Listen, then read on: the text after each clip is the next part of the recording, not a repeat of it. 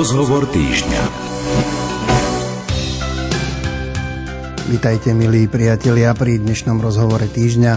Naším hostom je katolícky kňaz Milan Bednárik, ktorý od roku 1995 je vyčlenený pre pastoráciu v Koinonii Ján Krstiteľ. História vzniku, rozšírenie na Slovensku a rozvoj, aktivity a to všetko, čo sa už uskutočnilo alebo ešte pripravuje napríklad cez nadchádzajúci víkend, bude tvoriť tému dnešného rozprávania, ku ktorému vám hudbu vybrala Diana Rauchová a moje meno je Jaroslav Fabian.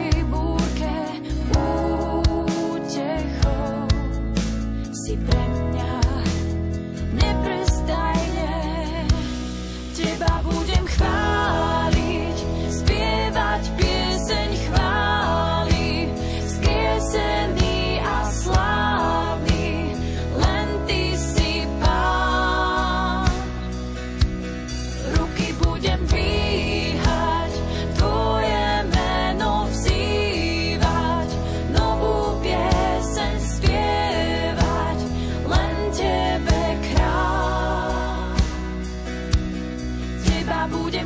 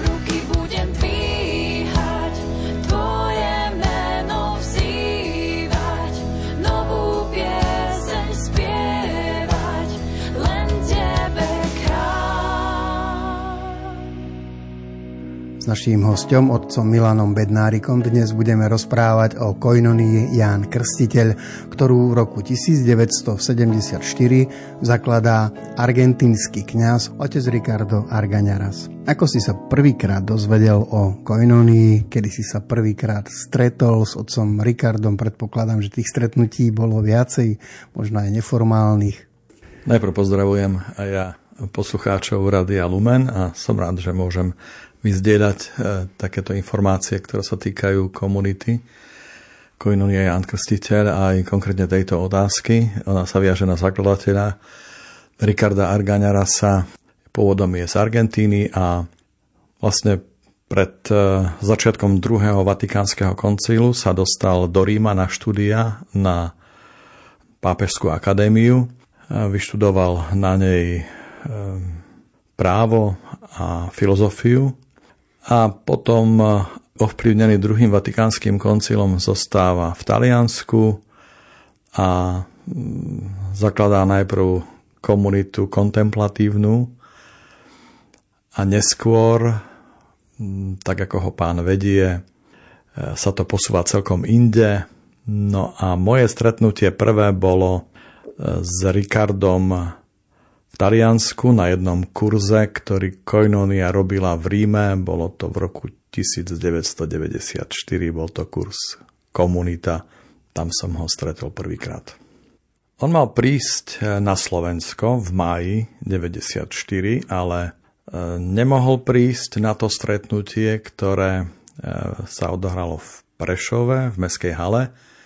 Prišli iní členovia Koinonie z Talianska a teda to stretnutie v Ríme v auguste 1994 na tom kurze bolo s osobou, ktorá sa prezentovala ešte na tom kurze s ďalšími dvoma významnými osobnosťami, a bol to Pepe Prado Flores a Emiliano Tardif.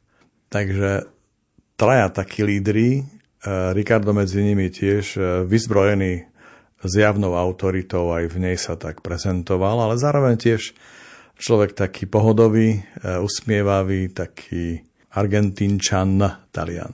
Ty si už predtým mal vzťah ku koinonii. Kedy prišli také prvé nástrely, že je tu také spoločenstvo, ktorí chcú evangelizovať? O koinonii som počul v rokoch 93, 4.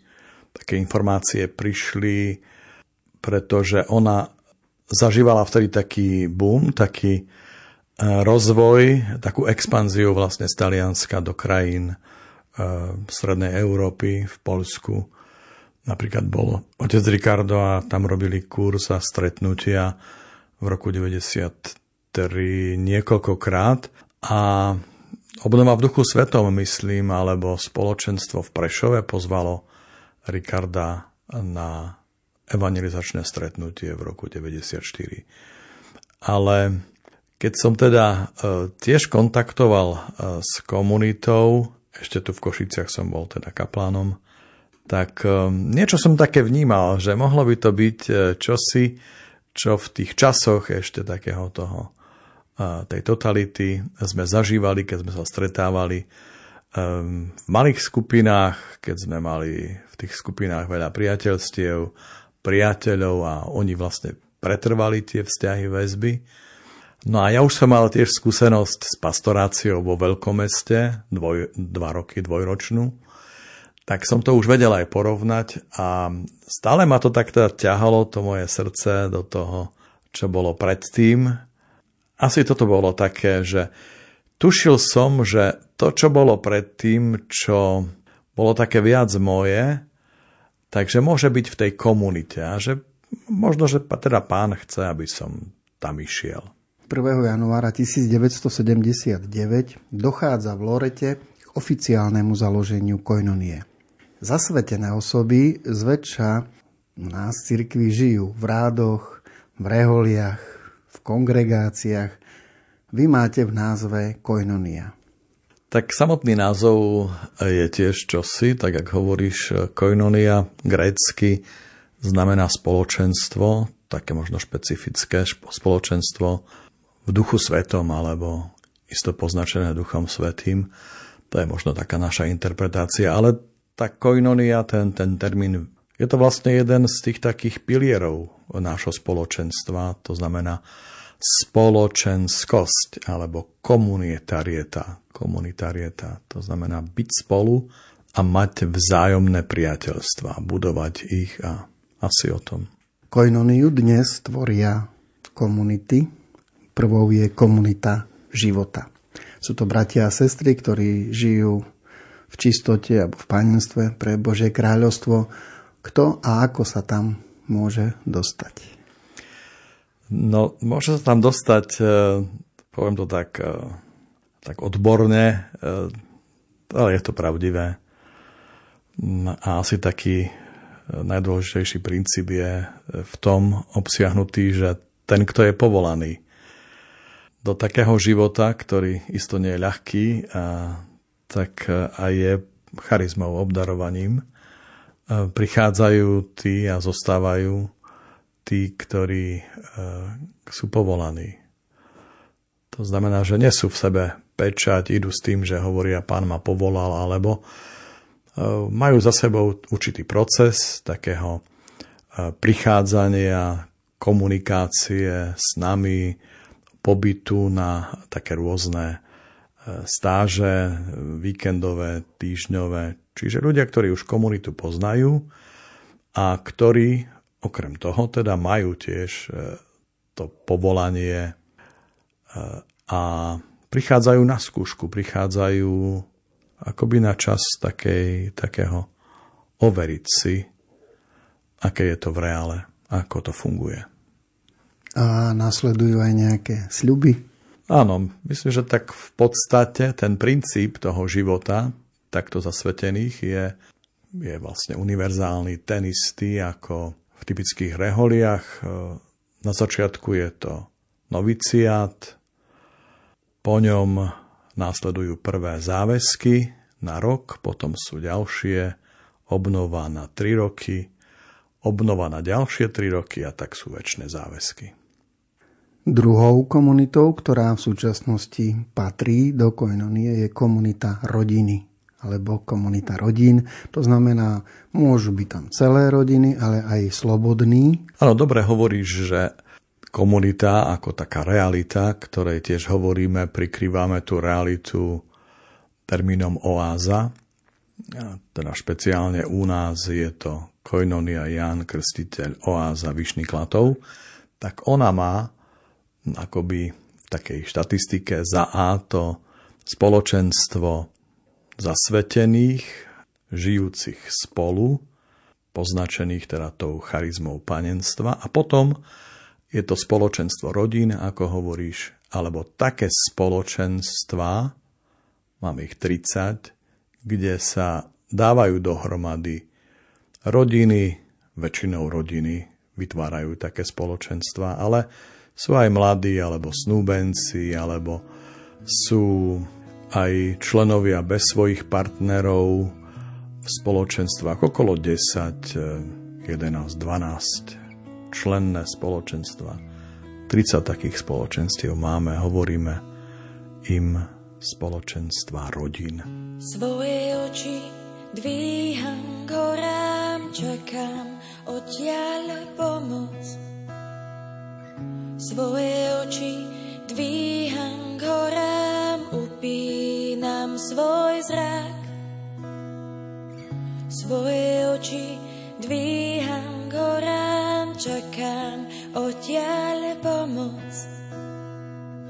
Svoje oči dvíham k horám, upínam svoj zrak.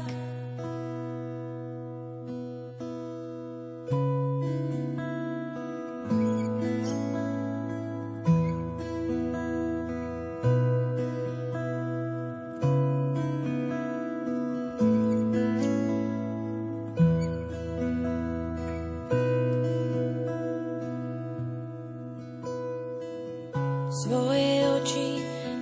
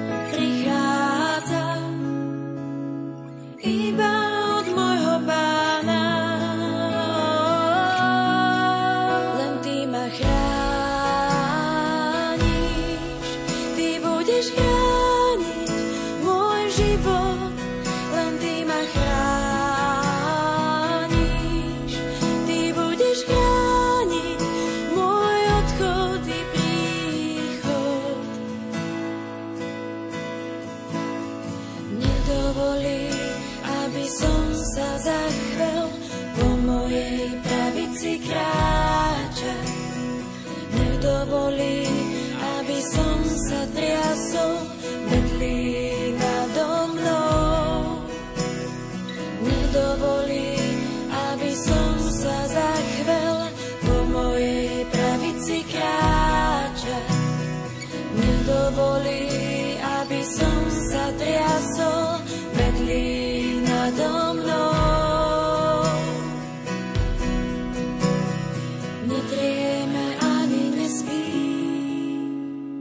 Stráži ma budne v noci, nedrieme ani nespí. Stráži ma budne v noci, len ty ma chrániš, ty budeš chrániť môj život, len ty ma chrániš, ty budeš chrániť.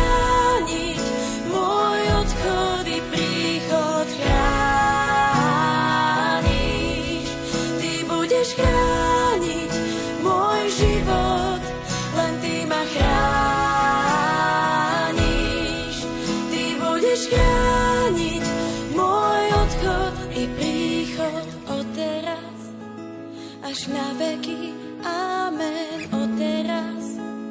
Až na veky, amen, odteraz. Až na veky, amen, odteraz. Až na veky, amen. Koinonia Ján Krstiteľ je dnes stvorená dvomi komunitami. Prvá je komunita života. To sú bratia a sestry, žijúci pre Božie kráľovstvo, a komunitami rodín, čiže celé rodiny, ale nemusia to byť celé rodiny, dokonca môžu to byť aj slobodní. Spoločenstvo jednej komunity života a niekoľko komunít rodín vytvára oázu. V oáze Vyšný Klatov je náš dnešný host, katolícky kňaz Milan Bednárik, od roku 2010 rektorom komunitného domu.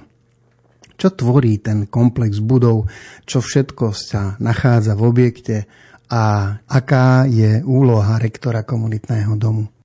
Je možné hovoriť, že to, čo je vybudované alebo postavené, tak vzišlo zo života. To znamená, že sú to vlastne požiadavky spoločenstva, ktoré sa takto realizovali. Spoločenstvo tým, že rastie, je to organizmus živý, aj plný dynamizmu, tak má svoje výzvy a jednými z takých víziev sú aj také požiadavky na priestor, na štruktúry. Tak to je jedna taká časť toho. A tak po asi takých 10 rokoch sa nám podarilo postaviť medzi dedinami Vyšný a Nižný Klatov na pozemku 3 hektáre komunitný dom, hospodárske budovy.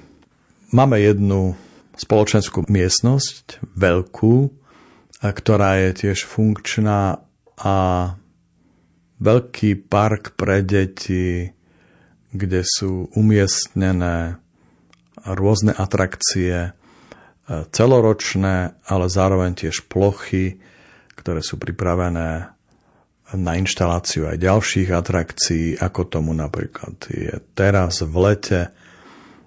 Je to farebné, je to zastavané tými nafúkovačkami a všelijakými dráhami pre deti. Takže tak, jak som hovoril, že tá výstavba alebo ten pozemok je posiatý rôznymi stavbami a štruktúrami, ktorá zodpovedá tomu, čo spoločenstvo robí, akú má víziu a čo potrebuje na naplnenie tej vízie, tých cieľov, zámerov. Druhá časť tej otázky je, čo robí pastier, alebo teda čo robí predstavený, neviem, jak si ma nazval, ale veľkú časť svojho života, služby venujem spoločenstvu. To sú rôzne cesty, starosť individuálna, pastoračná aj vo väčšom, stretávania na rôznych úrovniach, či v rámci cirkevných štruktúr, ale aj komunitných, našich, ale aj iné stretnutia, také individuálne, keď ľudia prichádzajú, aj nečlenovia Koinonie za mnou, prichádzajú na stretnutia, prichádzajú k nám na omše, osloví ich niečo, chcú modlitbu, chcú riešiť nejaké problémy. Čiže môj čas je časom, keď sa rád venujem ľuďom, ktorí potrebujú pomoc, rád sa modlím za ľudí, trávim teda čas takýmto spôsobom. Aj včera ste mali stretnutie spoločenstva Koinonie, možno čo bolo témou, alebo to boli asi také dominantné u teba piliere pastoračné, nie?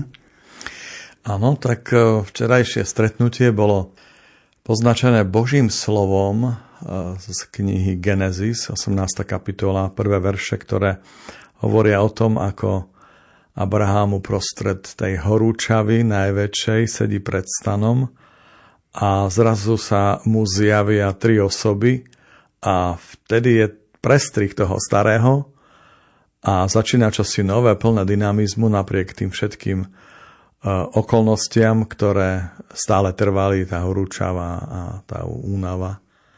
Beží, klania sa, oslovuje jednu osobu špeciálne ako pána a pripravuje hostinu, to také prijatie vo veľkom, tak o tom sme hovorili, že v súvislosti s tým textom, že aj tie naše aktivity v lete a špeciálne ten festival rodín alebo festivaly rodín, lebo budú dva u nás, tak je v takom súlade a s tým slovom, s tým, že ide nám o to, aby sme prijali v tých ľuďoch, ktorých voláme, aby prišli, aby sa zastavili, aby strávili ten čas, tak ako Abraham hovorí, že Pane, len neprejdi okolo, len nechoď ďalej, ale zastav sa chvíľu, buď tu a požehnaj toto miesto a naše životy, tak ide nám o to, aby sme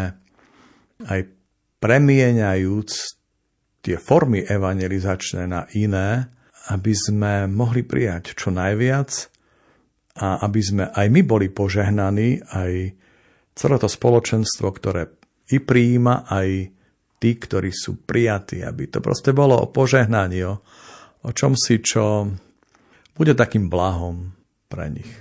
Možno nastal čas, že by teraz už Milan išiel niekde do sveta alebo na misiu, tak ako si ju mal tu.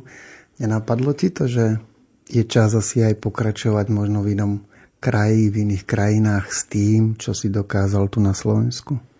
No, určite tiež pripomeniem to, že na Slovensku sú dve ďalšie reality Koinonie. To znamená, že v Sklennom pri Kremnici je taká istá oáza ako tu v Klatove. Aj tou štruktúrou, s komunitným domom, s aktivitami pastoračnými, evangelizačnými, takisto aj v Prešove, v Záborskom. A čo sa týka teda takej expanzie, tak mám za sebou niektoré také misijné cesty pôsobenia, napríklad v Spojených štátoch, konkrétne v Los Angeles. Tam som strávil nejaký čas a tam mi pán hovoril, že mal som taký obraz, videl som takú maličkú palmu vedľa veľkého stožiara elektrického a pán mi tam vtedy hovoril, že tá malá palma bude tu v Amerike, čo sa týka Koinonie, väčšia ako ten stožiar. A to som bol len v jednej rodine. Dve rodiny tam boli a oni mali svojich priateľov. Začínali sme s takou malou partiou 20 a dnes je Koinonia v Spojených štátoch na 4 miestach. Má svoje centra, veľké štruktúry začlenené do cirkvi, do cirkevného spoločenstva, takého toho lokálneho. A to sú tisíce členov. Tak taká skúsenosť je za mnou, ale priznám sa, že som nemal do tej krízy poslednej také ambície. Už som si povedal, že skôr by som si už tak ako odpočinul a a strávil taký čas tým, po čom veľmi túžim, tak čerpať možno z kníh, v nejakej inej forme tak prítomný, nie tak aktívne už, viac na modlitbe. Taký uzobraný. Áno, túžim po knihách. Knihy doteraz, keď som musel, určite som musel mať prísun informácií, tak som to išiel cez obsah. Rýchlým čítaním som to musel zvládnuť, dotknúť sa možno pol kapitoly a prečítať to možno intenzívne, ale to bolo skoro vždy takýmto spôsobom. Ale tá posledná kríza, ktorá sa týka tej vojny na Ukrajine, tá ma zasiahla aj nás, aj mňa veľmi a je veľkou výzvou. V Koinonii nájdu pomoc aj tí odidenci z Ukrajiny, ktorých si spomínal, alebo ten konflikt. Podarilo sa vám zriadiť transparentný účet, na ktorý sa dá prispievať. Možno ste pomáhali, možno ešte pomáhate v súčasnosti. Aký je teda stav? Je to taká veľmi zvláštna skúsenosť. Je o tom, že na výzvu arcibiskupa, ktorá, pamätám sa, prišla v piatok, sme reagovali hneď ešte v ten večer tým, že sme sa zverejnili, ponúkli sme a cez víkend sme urobili všetko, aby mohli prísť prví odídenci k nám, keď vypukla vojna. A vypratali sme vlastne 1/3 domu na to, aby tam mohli byť umiestnení, ubytovaní ľudia. Povolali sme si záložníkov, dobrovoľníkov a bolo to veľmi náročné, ale tak, ako hovorí jeden z mojich bratov v komunite, že vtedy, ak odchádzali poslední Ukrajinci z domu, tak myslel si, že už naplnil svoj život, že zmyslom jeho života bolo toto. Dotyky tých osudov na vás tak veľmi silno vplývali? Modlili ste sa za nich? Modlili ste sa s nimi? Mali sme ľudí, mami s deťmi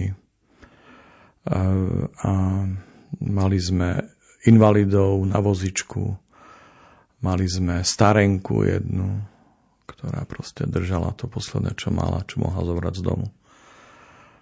No a oni proste prichádzali s tým, že hovorili, že o svojich mestách, hovorili o tom, že aké to sú krásne mesta. Pamätám, ako mladí ľudia, ktorí boli s nami pri stole a sme rozprávali, pretože počas bežných dní tak oni mali takú svoju miestnosť a to vlastne bola akoby taká ich obývačka, taká celý deň tam strávili okrem noci.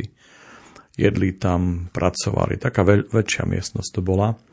Deti mali svoj kútik, takže hovorili o svojich mestách, pamätám sa, ako tí mladí hovorili o Charkove a hovorili o univerzitách, o parkoch, o divadle. A tak sme si hovorili vlastne my, ktorí sme to počúvali, že to divadlo bolo zbombardované, parky sú zničené, tie budovy, o ktorých hovoríte, vyhoreli.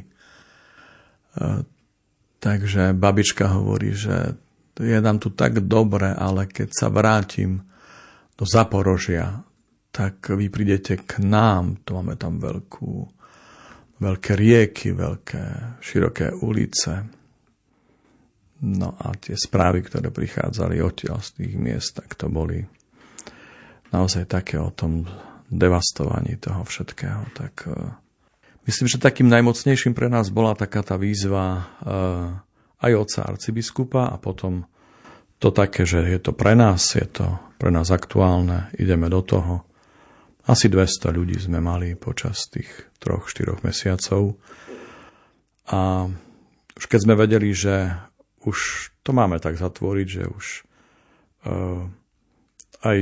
aj štát sa nejak zmobilizoval, že už sa to dalo riešiť aj ináč a vlastne náš objekt už mal byť pripravený na leto, na aktivity, že už sa má kto o tých ľudí postarať, že nejak sa to zmobilizovalo aj vo svete, tak sme našli 4 bývania v Košiciach, kde sme umiestnili 20 odídencov, ktorí prevažne ešte sú tu, ale jedna taká skupina už odišla do Dnipra.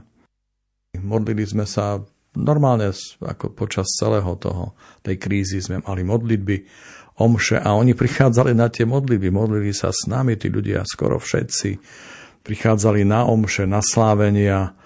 Doteraz tomu tak je, tí, ktorí sú v Košiciach, aj včera tiež boli u nás, takže modlili sme sa s Arménmi, kresťanmi, modlili sme sa s pravoslávnymi, s gréckokatolíkmi. Modlili sme sa ešte aj s tými, ktorí nechodili, nefrekventovali do chrámov, do cerkví u nich, ale prišli na nejaký čas, vedeli, že je to proste miesto, na ktorom je možné byť spolu. Aj keď sa možno nemodlili, ale boli fyzicky s nami. A z toho Dnipra sa nám ľudia ozývajú.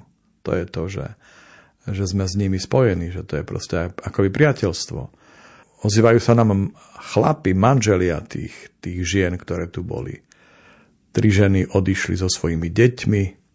To bolo 3 ženy a 4 deti mali v tých vo svojich rodinách. A tí chlapi sú, otcovia tých rodín sú vďační, komunikujú s nami. Máme toľko pozvaní, my sa ich pýtame, včera bol odstrel Dnipra, ako to tam vyzerá. Dobre, nie u nás, za mestom, ale sú tu stále sirény, ale žijeme a tak. Nebo, čo nemá kvety a nemá šediny, používa vety, čo menia dejiny. Nebo, čo nemá spánok, nezmiera od nudy, používa Vánok, čo mení osudy. Nebo, čo nemá rieky a nemá pramene, používa lieky a hojí zranené.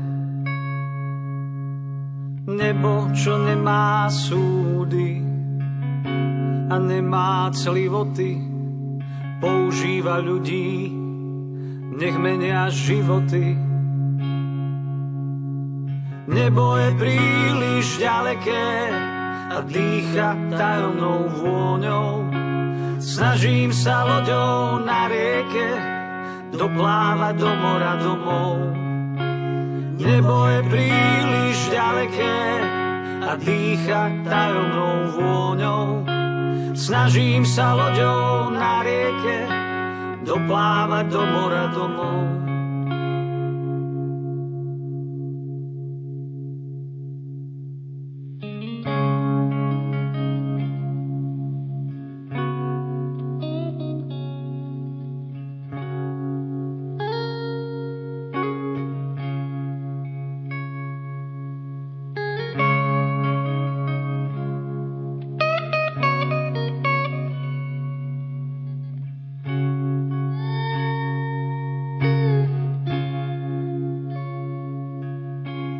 Nebo je príliš ďaleké a dýcha tajomnou vôňou.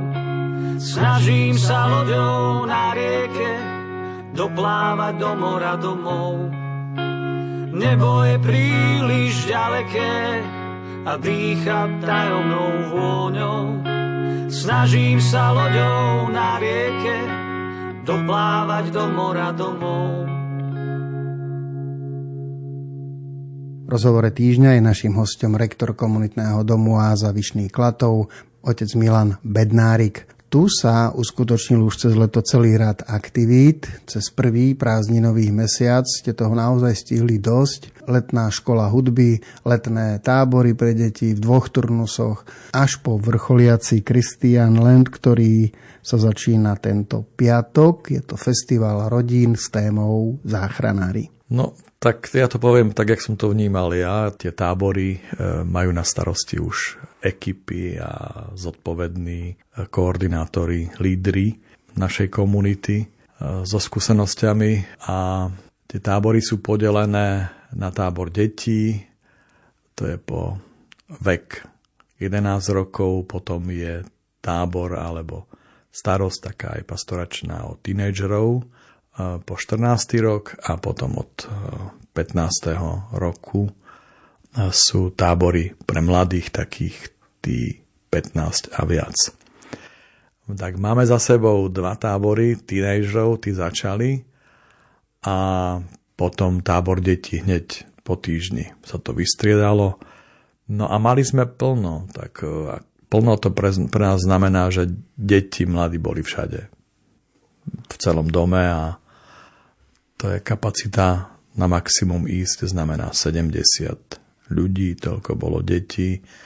A dokonca tých detí bolo, záujem bol väčší, a tak sa už stretávame naozaj s takým obmedzením, že musíme prosto urobiť čiaru a povedať, že nedá sa už viac, nevieme to zvládnuť. Takže tábory asi za plného leta, myslím, že počas 2 týždňov iba raz pršalo, ale to bolo len také, že náznak nejakej búrky alebo pár kvapiek, takže skôr tá únava z tepla, horúčavy, takže poznačené tie tábory tým, ale nevadilo im to veľmi. Organizačne to vyvrcholí nasledujúci víkend u vás. Je to pravdepodobne aj logické, že uprostred leta sa urobí ten Krstiland, kde sa naozaj na tom festivale rodín stretnú nielen množstvo všelijakých zaujímavostí a aktivít, ale určite je tam aj duchovný program, pretože téma sú záchranári. Ako došlo k tomu, že sa taká téma vybrala? No, sú to prosto tiež také rôzne impulzy, ktoré prichádzajú zo spoločenstva.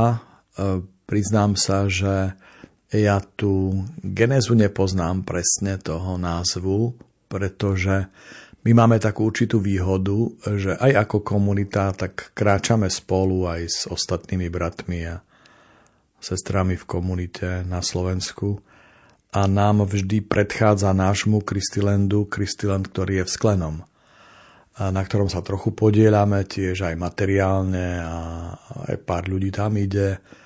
Teraz niekoľkí dobrovoľníci odtiaľ prídu k nám, aj dosť materiálu od nich sme si požičali, čiže oni tak trochu vpredu sú aj pri tom hľadaní názvu alebo vnímaní, o čom by to malo byť, pretože je to taká stavba, to už je niekoľko rokov, keď tú stavbu toho Kristilandu, takých festivalov staviame, vyhodnocujeme to a tak sa buď spolu, alebo proste oni dajú návrh, že tou cestou by sa malo ísť. Takže, ale to sú skôr také termíny, témy kerygmatické, ktoré nesú teda postavu Ježiša Krista a nejak ho približujú deťom aj detským spôsobom v tomto roku ako záchranára, ten, ktorý je super záchranár, prišiel zachrániť. Tak je to pravda, že je tomu tak. Čo nás na tom Kristilande čaká v tomto roku? Čo všetko sa podarilo pripraviť, zabezpečiť? Aj z hľadiska programu, proste ten festival rodín bude mať 3 dni, bude od piatka, čo bude nasledovať sobotu, čo bude v nedeľu. Tak piatok je začiatok, štart, ten je popoludní a sobota je celodenný program, nedeľa je tiež od rána až do popoludnia, okolo 3. 4. by to malo byť zakončené. A ten program je veľmi pestrý. V tom programe v centre sú rodiny, deti, čiže program sa orientuje na deti, na rôzne atrakcie, ktoré môžu deti absolvovať. Od nafúkovačiek, vodný futbal, penový bazén, maľovanie na tvár, potom atrakcia, Noémova archa, detský park s preliezačkami, potom lukostreľba a ďalšie také veci. Na hlavnom pódiu budú programy pre deti v takej prezentácii tej témy, ale nie len, prídu aj externí záchranári, to nechám ako také prekvapenie. Vstúpia do programu špecialisti, ale na tom pódiu budeme mať program takým spôsobom, a to také ohlásenie kerygmy alebo ohlásenie takej spásy, záchrany v tom typickom rozmere, ktorú máme vďaka Kristovi. Čiže je tam aj taký moment, každý deň je taký moment, keď všetky atrakcie vypíname, pozývame všetkých rodičov, detí pred pódium, a je určitým spôsobom tiež takým priateľným pre deti a pre tých dospelákov, tínedžerov prezentovaná téma a to ohlásenie. Je k dispozícii tiež duchovný stan, to znamená od piatka až do nedele je k dispozícii miesto, kde sa dá modliť, kde budú sväté omše, kde bude modlitba za rodičov, za deti, kde je možné si oddychnúť, meditovať, čítať si z Božieho slova. Prihlásiť sa dá ešte? Áno, prihlásiť sa ešte dá. Je spustená ešte stále registrácia cez našu webovú stránku koinonia.sk, takže nech sa páči. Myslím si, že je to úžasné dielo. V auguste ešte budete mať mladých. Tak sa vlastne také tie letné aktivity pomaličky uzatvárajú. Budú nastupovať zrejme nejaké duchovné cvičenia. Čo bude na jeseň? No, tak pripomeniem, že takým vyvrcholením leta bude Deň rodiny v Koinonii. To už je taký oficiálny názov, tiež aby sme to tak odčlenili od Kristilendu alebo Deň rodiny, ktorý organizuje tiež arcidiecéza, alebo na Slovensku sa organizuje Deň rodiny. Deň rodiny v Koinonii je deň, ktorý sa viaže k sviatku Jána Krstiteľa 29. augusta.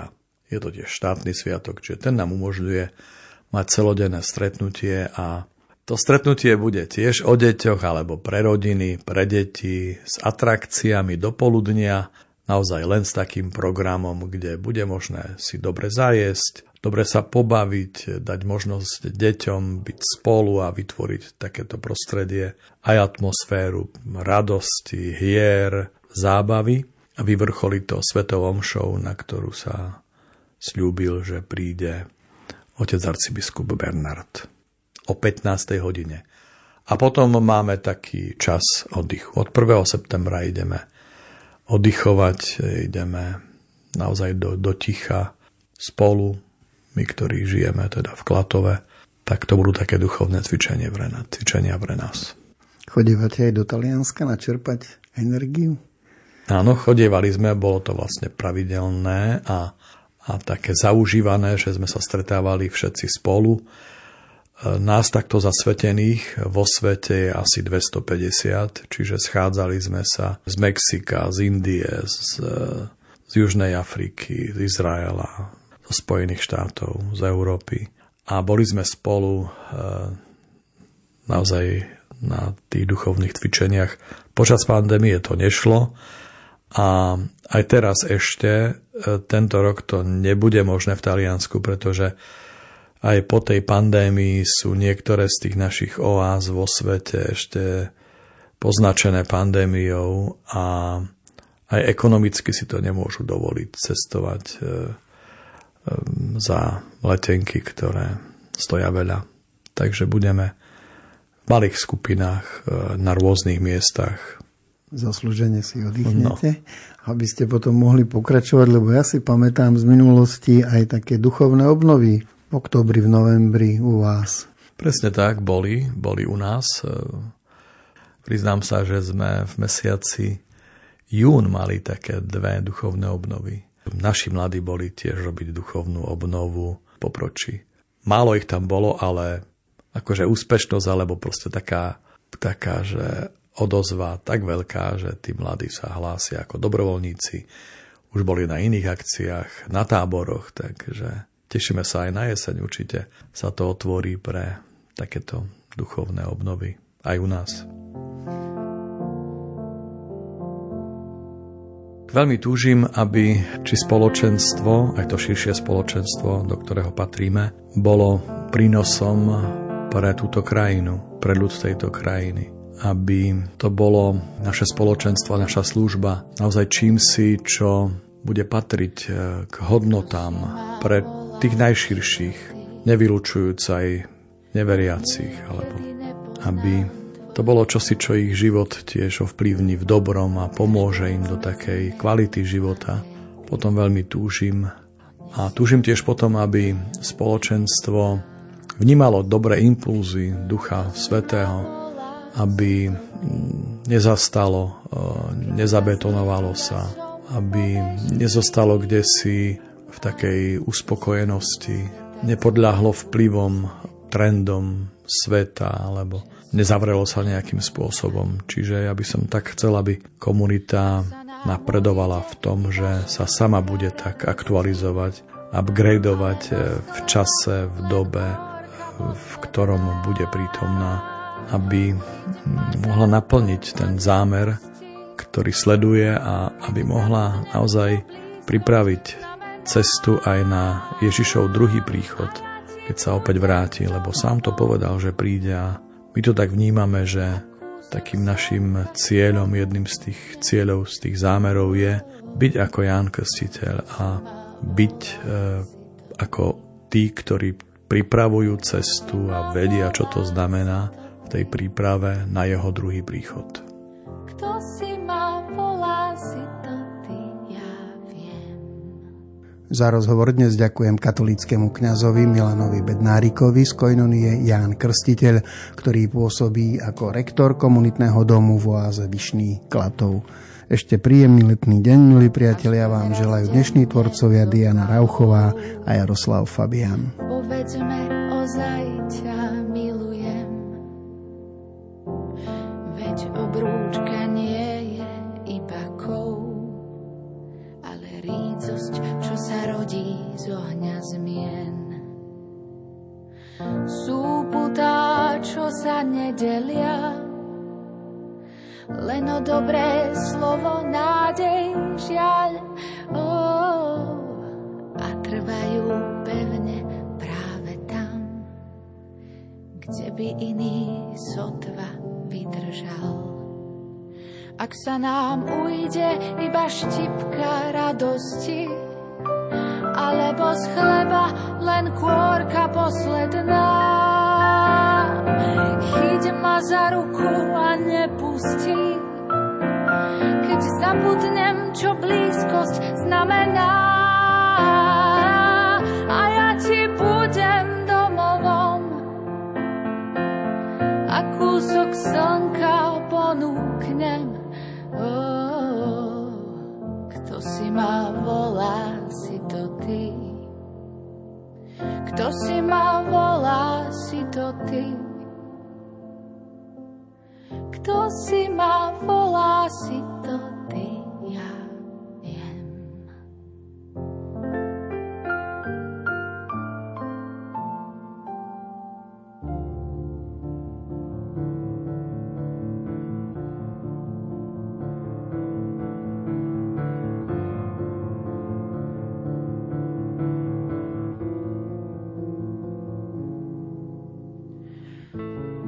Človek je tvor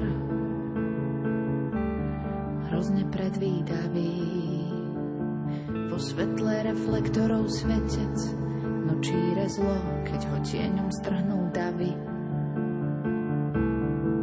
Stále pokúša hranice lásky, hoci ona žiadne nemá.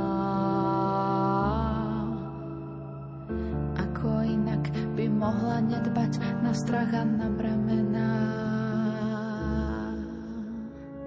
Zamlklo ho sa na tak, kričia kamene, aj slnko zakrýva si svoju tvár.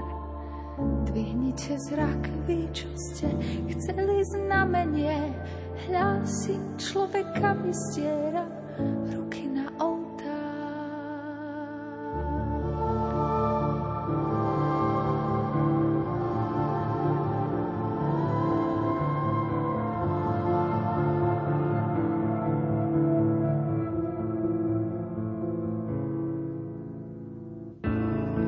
2000 rokov a stále sa sotva niečo mení. Stojíme v hluku, prachom a hriech mi celkom obklúčený. Až dokým sa v nás nerozjasní tvár Otca, čo sa teraz javí odvrátená. Preto Syn niesol našu bolesť, choroby na perách, naše mená. Zamlklo ho sána, tak kričia kamene, aj slnko zakrýva si svoju tvár. Dvihnite zrak, vy čo ste chceli znamenie, a Syn človeka vystiera ruky na oltár. A Otec mlčí, hoci Syn volá zo zeme, v tichu svoje dielo dokoná. V boji o ľudské duše, nevďačné, vzdialené, výkupnú cenu iba jeho život má. Zamlklo ho sána, tak kričia kamene, aj slnko zakrýva si svoju tvár. Vyhnite zrak, vy čo ste chceli znamenie, hlasím človeka vystiera ruky na oltár. A Otec mlčí, hoci si